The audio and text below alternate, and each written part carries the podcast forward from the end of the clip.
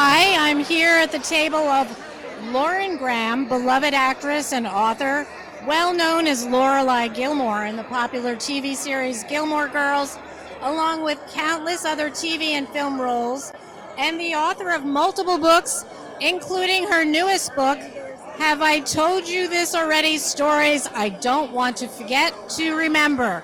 Amazing. And Lauren is here with many of her fans signing books. What do you think of Lauren Graham? Isn't she fantastic. She's unbelievable, and I'm a huge fan of hers and of Gilmore Girls and anything that she does. Ever since I discovered her, really, truly. And I'm looking forward to reading her book, and I think everybody else should read it too. Okay? Thank you so much. Wow, you couldn't ask for anything more than that, right? Really. Thanks so much for joining us here at the East Hampton Library's Authors Night.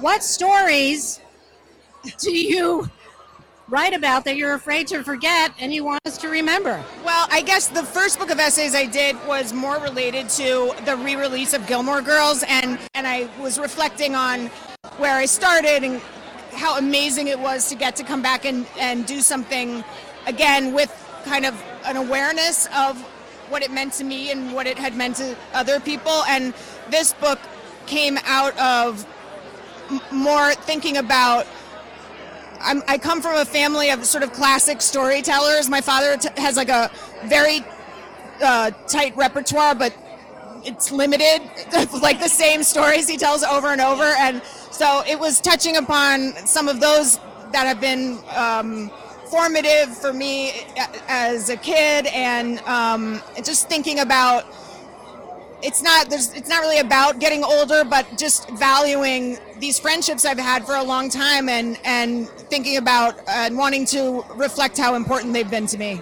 You also talk about some tough topics like aging in Hollywood and other things.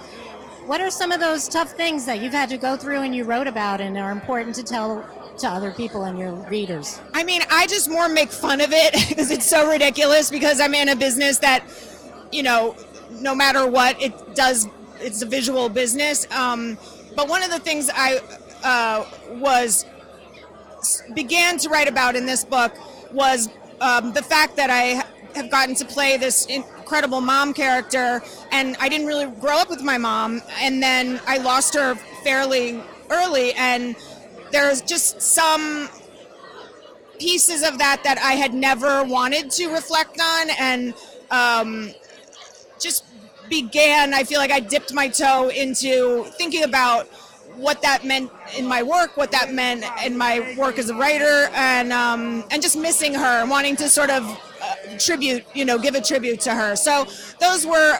There are a few essays that kind of go a little deeper, but mainly I am interested in hopefully being entertaining and comedic, and that's kind of the lens I see the world through. So I try to impart that. Sorry, I'm stepping on your toe. it's a very tight tent in here. Uh, yeah, yeah. So you give some advice in the book. What's the best piece of advice that you ever got that you want to share?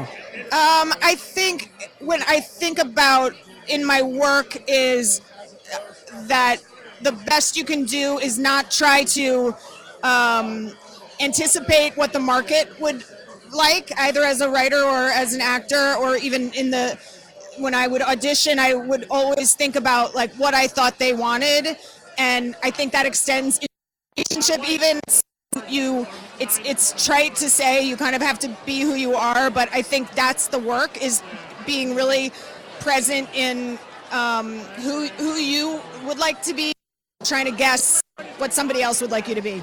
Well, thank you so much. Really appreciate it. You have so many people waiting to sign their books, so I'm going to let you get back at it.